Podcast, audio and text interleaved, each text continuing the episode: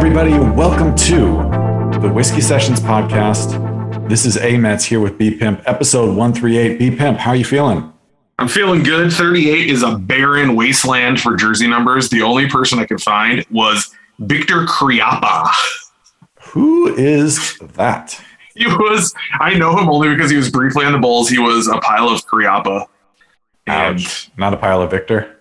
No, he's from Russia. I don't mean to, I don't mean to dump on, no pun intended, on Victor, but I, he wasn't very good. He didn't, I think he went back to Russia and played professionally for a longer time, but that's how bad the pickings were at That's 38. weird. 37 was really slim, too. The high 30s are not popular. No, apparently not. Uh, well, I mean, speaking of basketball, uh, we, of course, were past the finals, and the Warriors won it all. Way to go, B Pimp. Hey, we were. I could see it. I mean, I don't think I'm. I'm not trying to say I'm Karnak or anything. They were playing pretty damn good, but you could tell they had this like.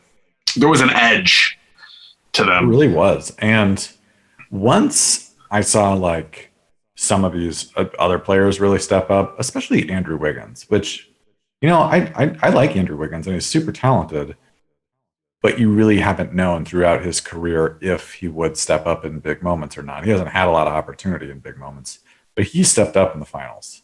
Yeah, he did. Um, He definitely did. He earned himself some money. I think. Yeah, I did. I uh, I went to. I've never been to a championship parade before. I went to the Warriors parade in San Francisco. It was just fun. It was weird to be around that many people. Uh, I mean, Yeah. I got COVID not that long ago, so I, I I'm in this like bubble of feeling invincible, basically. Um, but it just I went to it was along Market Street in San Francisco. Area just reeked of weed. But Hey. I, I want to give Smoke them if you got them. yeah, smoke them if you got them. I want to give a shout out to uh, Bay Area Rapid Transit, BART. Uh, it was easy, smooth sailing getting to San Francisco and back during the parade, despite that many people. Not enough people compliment public transit when it goes well. I mean, it's just noticeable when it goes poorly. But I got to say, BART was on their shit. It was great. So you were not saying "I carumba" when you're on the. I was not. I wasn't saying have a cow, dude. Or I was about to say cowabunga, and then I'm like, wait a minute. That's the Teenage Turtles.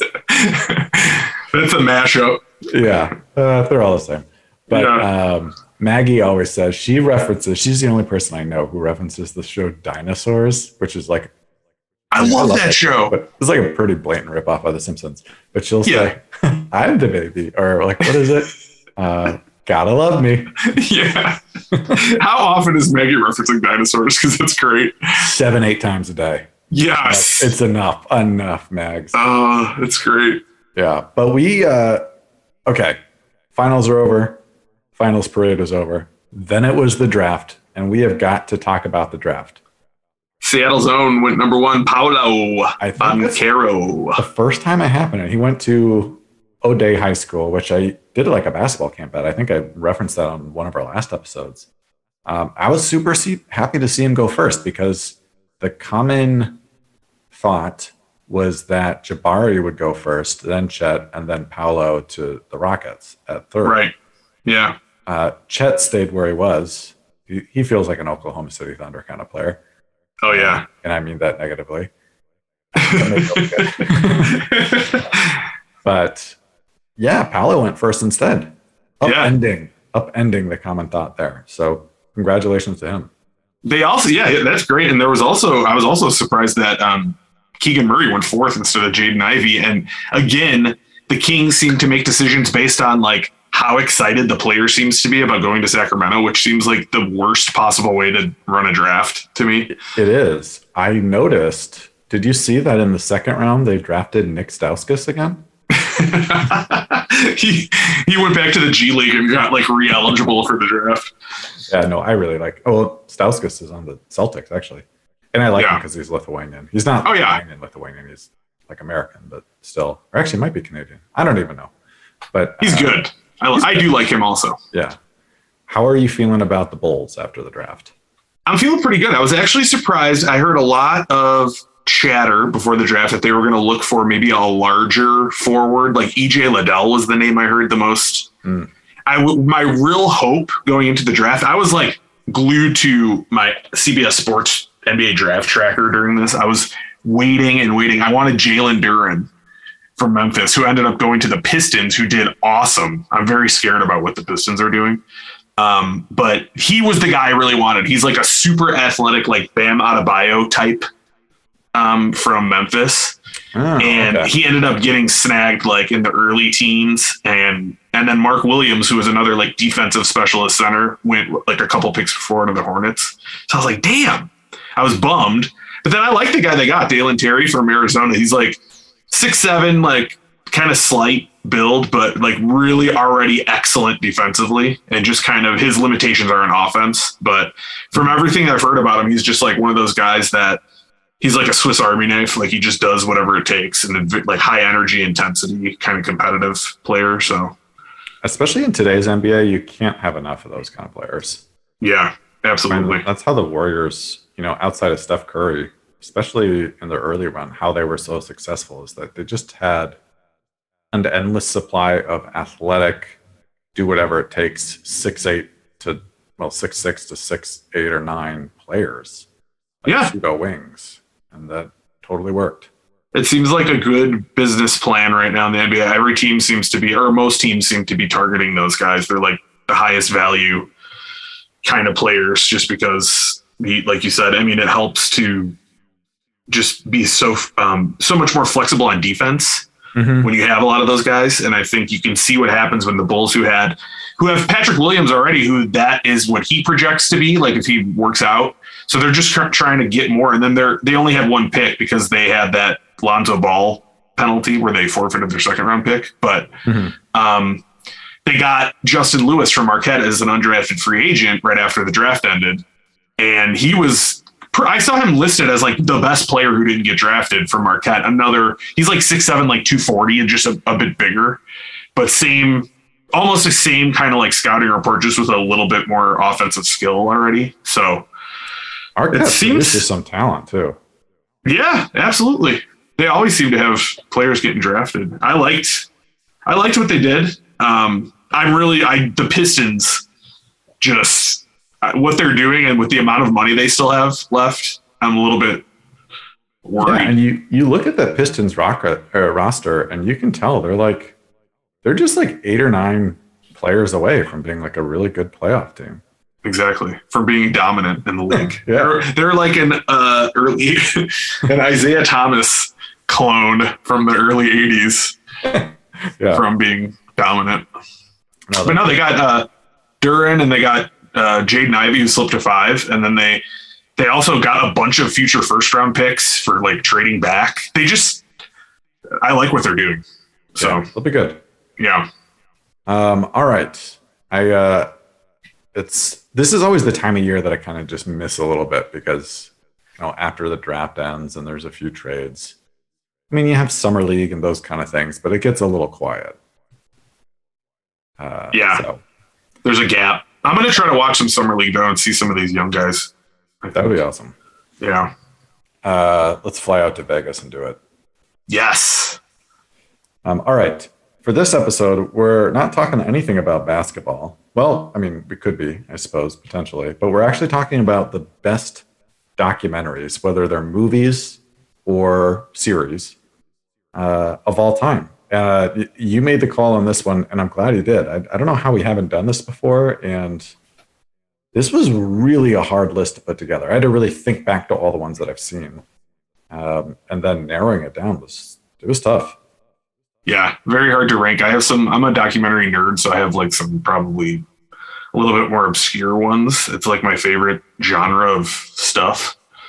So we'll see. I'm, I was very happy. It was I was very much going down memory lane with some of these that I haven't watched in a while. So yeah, Maggie's definitely a big documentary person too. I I think I generally am not. I think I usually want to like escape with something that's not real life. Yeah, but at the same time, I've still seen a bunch, and yeah, they really are some of the best movies I've seen. Yeah, there's a lot of good ones. But it also reminded me in going through just combing through documentaries that are out there uh, to see if I was missing any that I forgot about.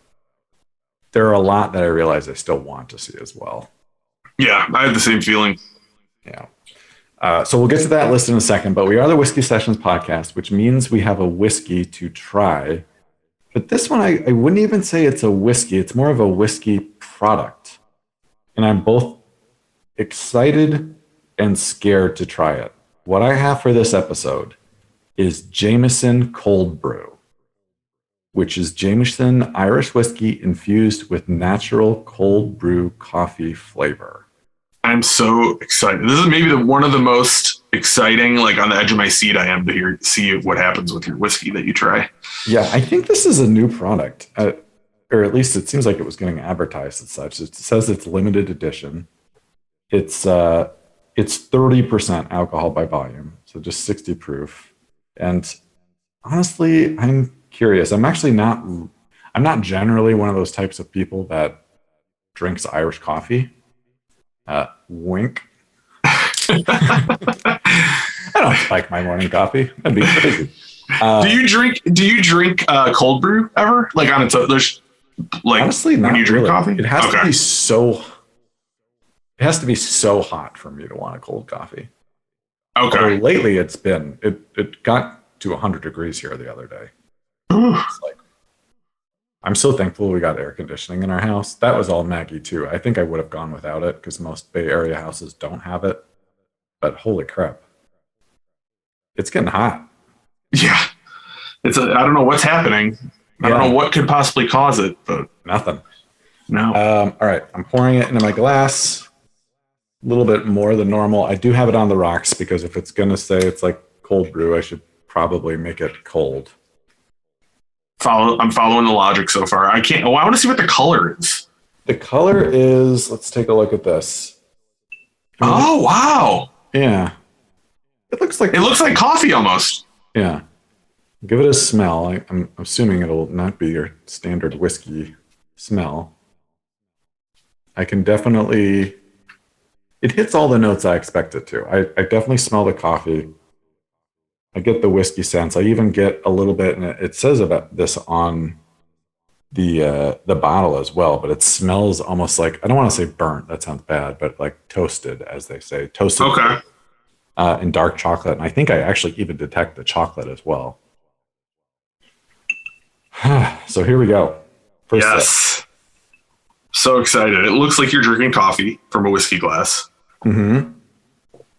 Yeah, I wonder if I should have had this in a coffee mug instead. with your slippers on and your feet up. Yeah. All right. So first sip. It's not as sweet as I feared it would be, and I mean that in the most complimentary sense. Okay. I do get like a a little bit of like some kind of caramely chocolate notes, but like pretty mild. Uh, and the coffee f- flavor itself is is present, but again, it's not overwhelming the taste palette there. Um, I don't get much of a sensation beyond that. A little bit of warming, um, but not too much there. I'll give it a, a second sip. All right. Second sip. He's deep in thought, I can tell, like Jack Handey. It, yeah, it is. It's like my favorite Jack Handey is. I, I'm not going to remember the whole thing, but it's. It ends with we were going to go to Disneyland, but it was getting late. yeah. I think he's talking about being out with his dad or something, isn't he? Um, I love those. I read a novel that he wrote. It was really good. oh, it's. Is it like him on a beach or an island or something? Yeah. I got to read that. It's good. It's yeah, it's ridiculous. I laughed a lot.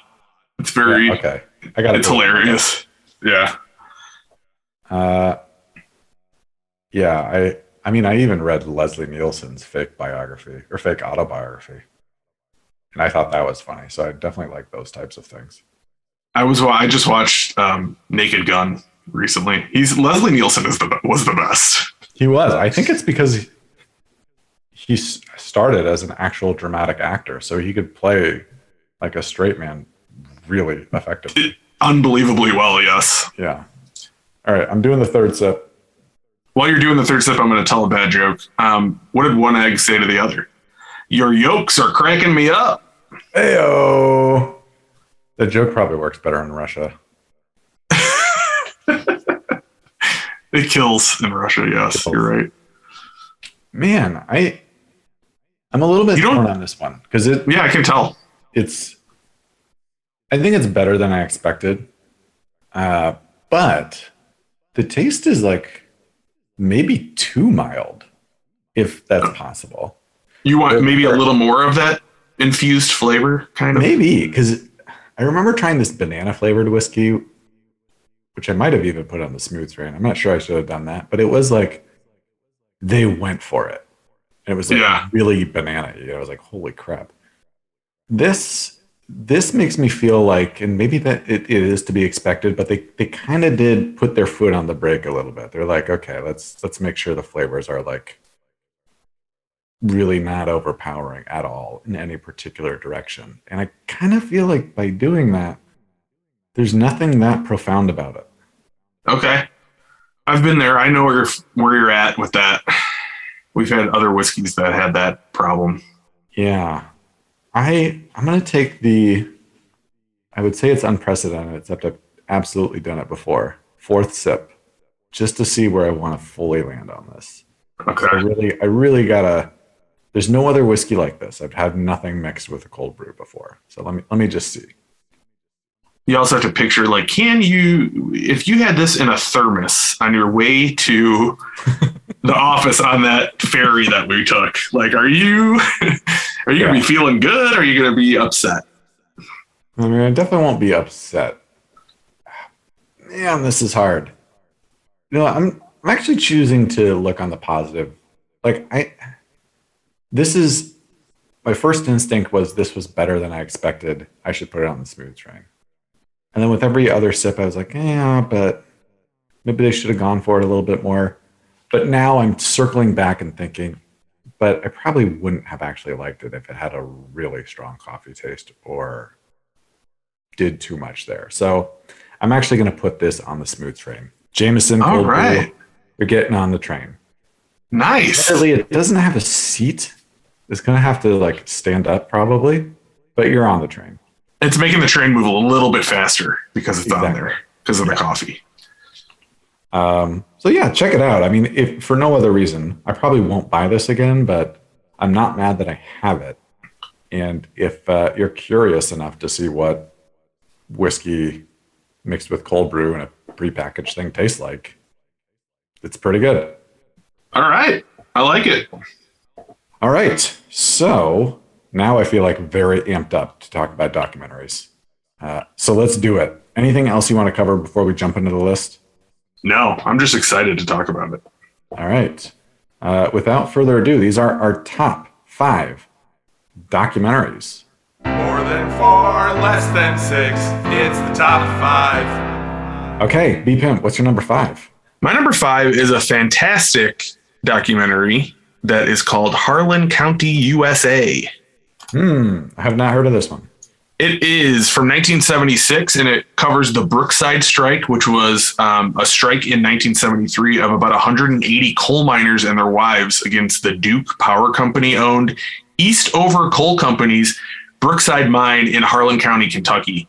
And it won the Academy Award the year it came out. And it's very, very um, interesting because it covers like labor strife in a in a way that's a topic I'm already fascinated by, but they show a lot of the like intimidation and violence that this like big money company tries to use to get these people to break the strike, and it's it's pretty powerful. It's a really really excellent um, excellent documentary. Really, lots of twists and turns and riveting things happening.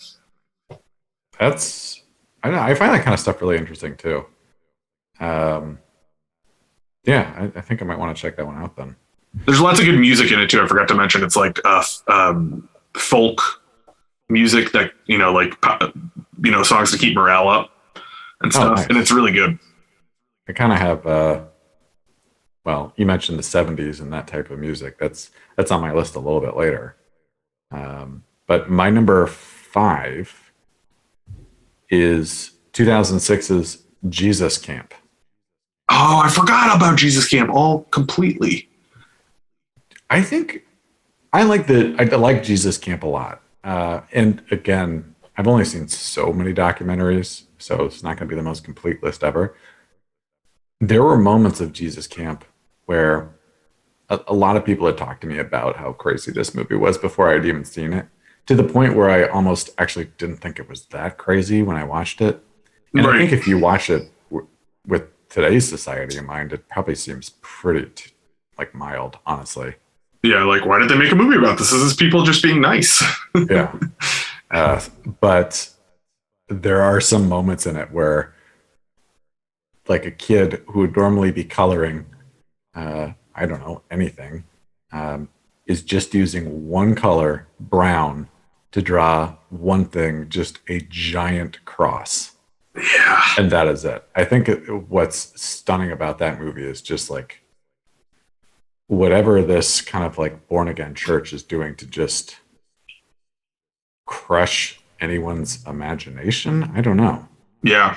Uh, yeah. I, that one, I mean, I, I grew up in the Catholic Church, which I have, you know, my own qualms with, but I mean, it's, there are parts of it that remind me of my experience in that, but like Lisa went to a, not to this extreme, but she was a part of a church through like her teenage years that was kind of like a non denominational, you know, very similar, but just not as extreme. And she talks about when we watched it, she's just like, yeah, this is, it's a lot. Yeah, I mean, they also speak in like tongues. in that Yeah. too. Uh, so that's like another level. But it Right. was it was interesting. Yeah. All right, what's your number four? My number four is Jasper Mall. Another one? Um, oh, I recommend it. It's on Prime Video. It came out in 2020. Um, it's about a mall in Alabama that is dying, and I'm al- I'm already super fascinated by that topic because we have a ton of those in the Chicagoland area. Like a lot of the um, like Harvey and a lot of the south suburbs that had industrial um, economies that failed and now they're like in disrepair. They had huge, giant malls that used to just be like so busy and so thriving, and now they're just like big empty things that they're not knocking down and they have like Mhm. all kinds of issues and like that's that's where this one's going and there's a really the main character is this um he's like the caretaker of the mall and he's from new zealand and has just weird tendencies and is fascinating in his own right and then all the stuff that goes on in the mall on top of that it's really it's really interesting Huh. That is always an interesting thing. I it, I wouldn't call it a failing mall, but like just clearly less busy probably than it was back in the day. But a few of my bus routes when I worked for the CTA ended at Ford City Mall. Uh, Oh, okay. It's like not that far from Midway Airport. Um, and it was like, why are all these? I don't think it makes that much sense for all these bus routes to end at this mall. It's like barely a destination. yeah Uh, they're all over the south suburbs and south part of the city Yeah, so it's it's interesting. yeah Uh, my number four that I really clumsily alluded to uh, earlier is 1978's The Last Waltz, which, if you haven't seen this, I gotta think is one of the best, if not the best, music documentaries out there. is it the one about the band Yes. So it's about the band. It's got tons of interviews. It's directed, I think, or at least produced. No, I'm pretty sure it's directed by Martin Scorsese. It's about their last show in San Francisco, uh, which would have been like 76 or 77, I forget.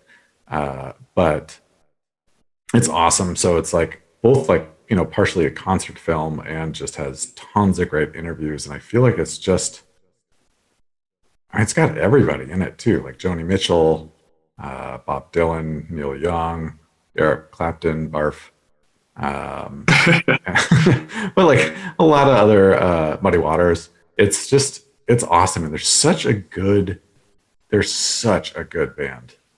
I feel like I, there's not too many more bands that seem so perfectly cohesive the way that they've been, and they they played for I think 16, 17 years, and this is like their last show, and it's just it's just awesome. That's been on my list for a long time. I need to watch it. Shout out to Scott Murphy, one of our biggest regular listeners. He's told me to watch it, and I haven't, so I got to Oh, get on that. I mean, I I want to watch it again because I I saw it. I think I watched it in college, and then I probably saw it again maybe like ten years ago. but I was reminded like, oh, I want to watch this again. Yeah, I think I would appreciate it even more. I like their music. Yeah, it's great. Um, all right, what's your number three? My number three is a series of films made by the BBC called Up. Have you ever heard of this? No, I feel stupid for not. I, try to follow a lot of things that the BBC produces. It's it's I Lisa found this. I I was not aware of it either. I think we watched it maybe last year or the year before. And what it is is they found 10, 10 guys or 10 boys and four girls, I guess, because they were kids when it started in 1964 when they were seven years old. And they the, so the first one's called Seven Up. And what they did is basically um, they had an episode every seven years, spanning 56 years, where they followed the same people. Holy And it- that's fascinating. Yes, and see how they grew up because they're all from like different backgrounds and different parts of England and different classes. Mm-hmm. So there's like a few really really rich kids and then some like middle class and then some working class, and they just show like how the different opportunities they have. They compare their lives. They get together like every seven years, and the newest one was like a couple years ago. It's just absolutely fascinating. Wow. So some of them talk like, "Oh, I'm a British person," and then some of them are like, "Oh, I'm British." yeah, and some of them are they, yeah, some of them are chimney sweeps, and some Uh-huh. other ones are, you know, they're they're getting driven around in a chauffeur-driven car. happened to chimney sweeps? We need to bring back more chimneys to have more chimney sweeps. I know, I agree. Chimney Uh, sweep.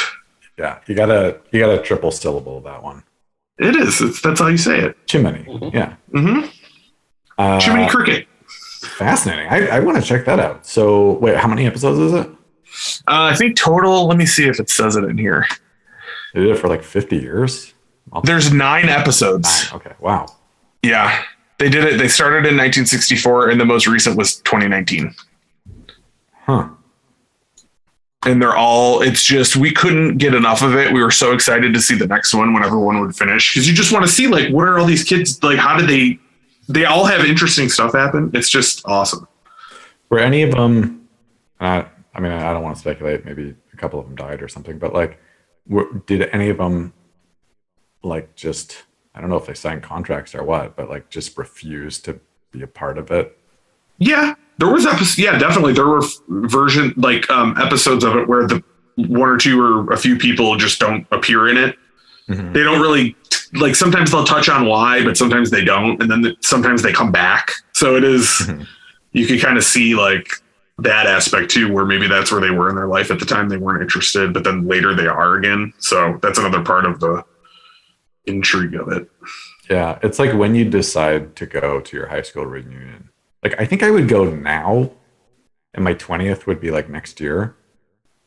But I never would have gone to like my tenth or my fifth. I can't- Forget about it. Yeah, i can't see ever going back to my high school to be completely honest I might not never go, but like yeah at least now it's not like the worst idea in the world. yeah no i see what you mean yeah Uh, okay, my number three is The Other Dream Team, which was made in 2012, and it follows the 1992 Lithuanian Olympic basketball team, um, which I've probably mentioned on this podcast before. I just think it's like a great documentary film.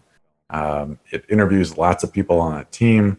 Uh, it talks about like what that uh, like journey was like for them because it was the first Olympics they had as an as a independent nation um, after the I mean it was the USSR that won the basketball Olympics in 1988 being filled with Lithuanian basketball players. Uh, so the 1992 team, uh, the Lithuanian team, obviously they had to go against like the US dream team and they weren't going to beat them, but they did get a bronze.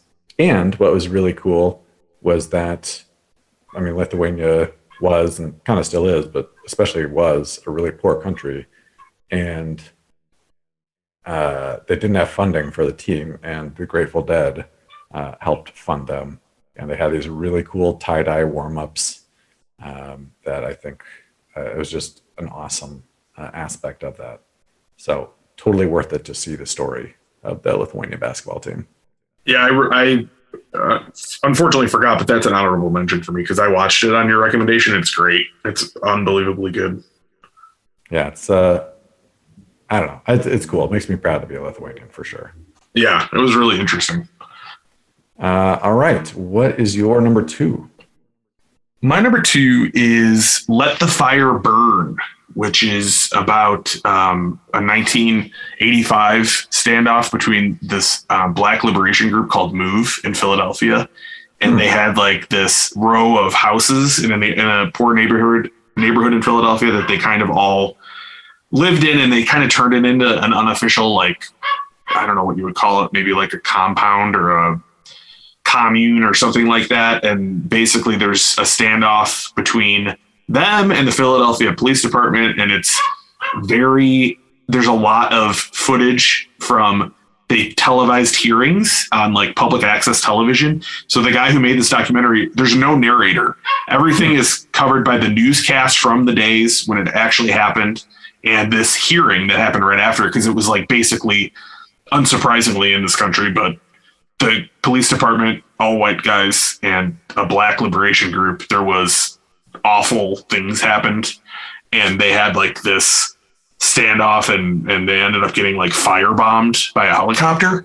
Oh, Um, so it's horrifying. And then this hearing that they get a lot of footage from after the fact talks to a lot of the officers, and there's a couple of them that actually tried to help because there was a bunch of kids and stuff in this, you know, in this housing area, Mhm. and it's just really it stuck with me. I first watched it like five or six years ago, and it's one of the best, like mo- well put together.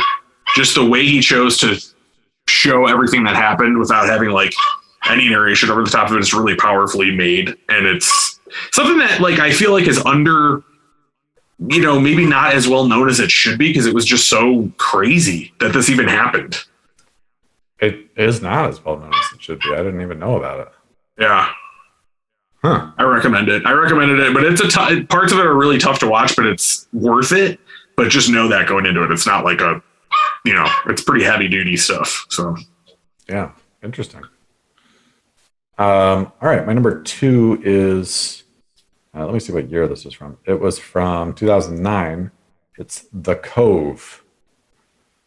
Uh, oh wait go ahead sorry i'm just thinking if i had seen that or not Yeah, it's uh, so it's a movie about essentially like illegal dolphin hunting in Japan, and the cove itself. I mean, it talks a lot about the practice, especially uh, in Japan, um, but it it references this one specific cove where boats will enter the cove, and I. I, I really haven't seen this in a while. I actually saw it in theaters in 2009 with Maggie.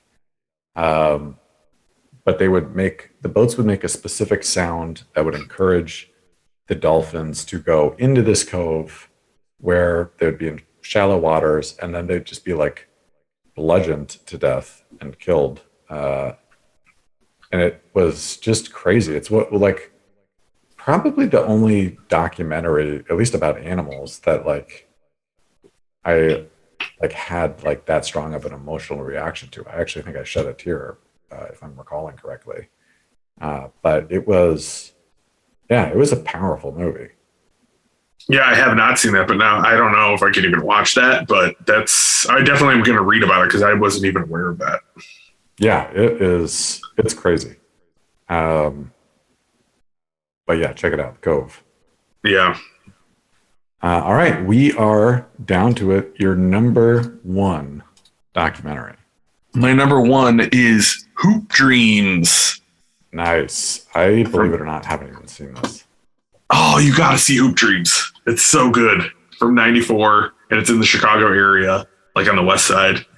It's just so awesome. I, I watch it every couple of years because it's like one of my. I, it was the probably the first documentary I saw. I remember seeing it pretty young Mhm. And just loved it. And it, and it, every time I watch it, I appreciate it more. Were the players?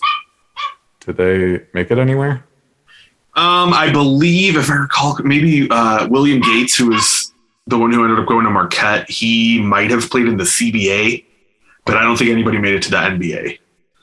Um, but it was really interesting. Really, just seeing how they got recruited, bust out to this like fancy high school, just hmm. because of how good they were at basketball, and you could see like where they lived and where they went to play, and just how they tried to fit in and the twists and turns it takes. It's really good. What high school were they bust out to? It was called. It's like St. Joseph, I think, in Westchester. Okay. Arthur Agee was in West Garfield Park, and then William Gates was in Cabrini Green. And they, yeah, St. Joseph High School in Westchester. It was like a private school that was mostly white. Yeah, I'd be curious to check that out because that, that was on a lot of lists. And it's like, I don't know how I haven't seen this before. It's really good. Not having- yeah, especially having it been like set in Chicago. Yeah, that's the other part I was going to say. Like, uh, as equally fascinating as just the story is, but it's also so interesting to see like how Chicago looked. Same thing I mentioned. I think we had like a horror movie list, and uh, the Candyman is set in the west side of Chicago too, in the southwest side probably, but you can see a lot of um, a lot of interesting looks at Chicago too. Yeah, Candyman also is uh, mostly set in the Cabrini Green Yeah, that's right. and and UIC, which also looked different in that movie. Yeah, Um, school is ugly as hell, but proud proud alumni. What am I trying to say? Um, all right, my number one is Planet Earth, and I picked this because I just I can't think of any other series that just kind of blew my mind. Yeah, whether it was just like the the technique used to see these animals in, in certain ways for the first time or the quality of the filming uh, especially at that time was like really breakthrough but maybe it's just david attenborough's soothing voice i don't really know but it just was so awesome Yeah, I love Planet Earth too. I sadly again, it's a, that's why this is an interesting one. There's some like I didn't even think of them somehow, but it's great. I love watching all of them. they're all really good Yeah, um, do you have any uh, honorable mentions you wanted to mention I do. I have a few. Um, Paradise Lost, which is a crime documentary from HBO in the mid '90s about these three kids who get accused of child murders, basically in Memphis. Um, There's a series of three movies as they go through like their their whole ordeal. Um, I liked 20 Feet from Stardom a lot, which is about backup singers, um, and has a really amazing part that shows how. Um, Merry Clayton sings on "Gimme Shelter," the Rolling Stones song, and there's a whole story about how she recorded her vocals in that. i forgot about that like- one i've seen that That's yeah, awesome. it's it's unbelievable. It's one of those like spine tingly, just awesome music Yeah. documentaries. Um, same. Speaking of that, Summer of Soul, which Questlove made last year, is awesome about the Harlem Cultural Festival in '69. It's amazing how like clean the footage is oh, of all the bands. i want I to see that too you got to check that out. Um, and then I have Minding the Gap, which is set in Rockford, Illinois, about these three kids who grew up together um, and come back and meet up later to see like where their lives went. I you can kind of tell I like stuff like that. Mhm. Um, the uh, Thin Blue Line, which is Errol Morris from '88, about it was like the first true crime crime doc- documentary, basically. Um, Deliver Us from Evil from 2006 about this priest who was like abusing kids and got transferred all over to different churches Mm. and is just horrifying.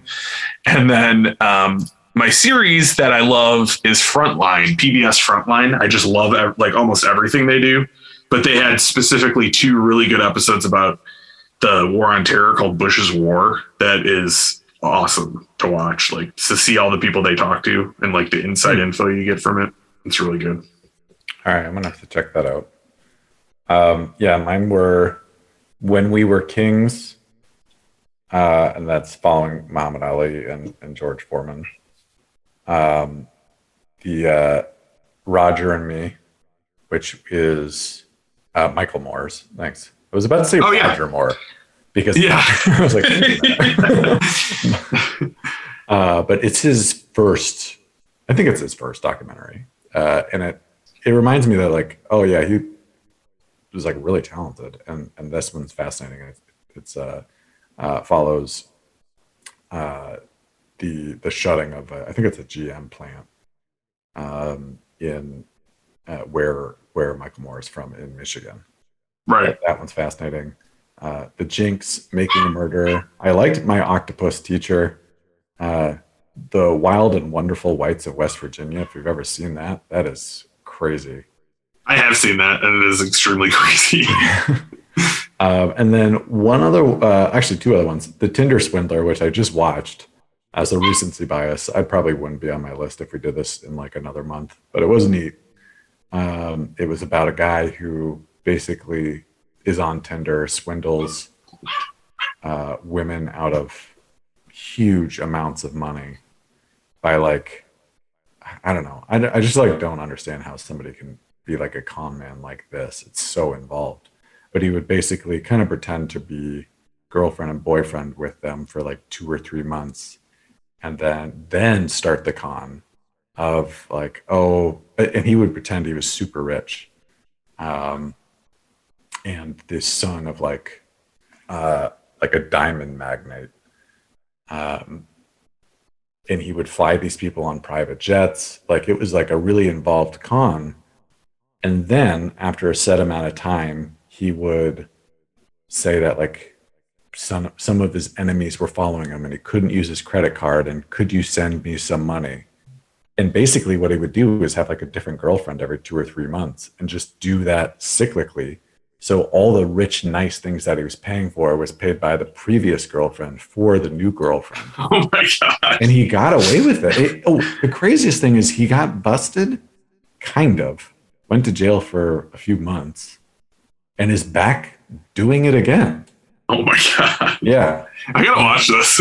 And he's not, they have a tough time like following him and arresting him because he's like going all throughout Europe and like all over the place. And it's, I, I don't know if it's like the jurisdiction is kind of confusing or what, but like, Oh, okay. uh, yeah, so that's an interesting one. Uh, and then another one, which is like a very slight documentary, but I thought was kind of neat, uh, called Long Shot. And it is about a guy who's accused of murder. He didn't do it.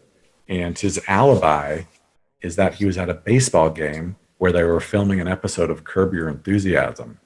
I remember this. Yeah. And that's how he kind of uh, gets off the hook, as they can. He was in like B-roll footage, right?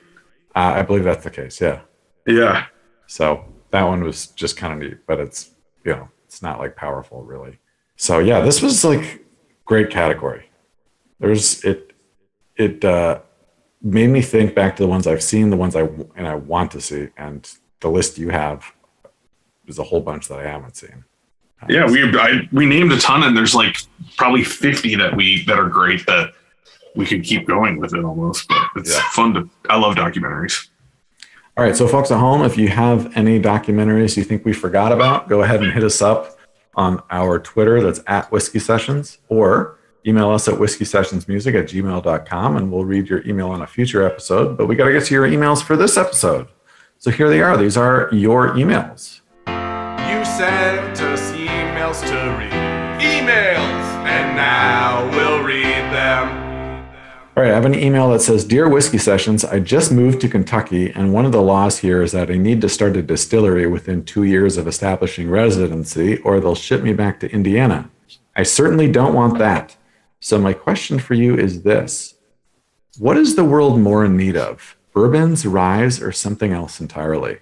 And this is from Porter in Radcliff, Kentucky. Mm, I would say, I would say ryes. I think you're right too. I mean, I don't see why Porter can't do both, but let's uh there there are enough bourbons.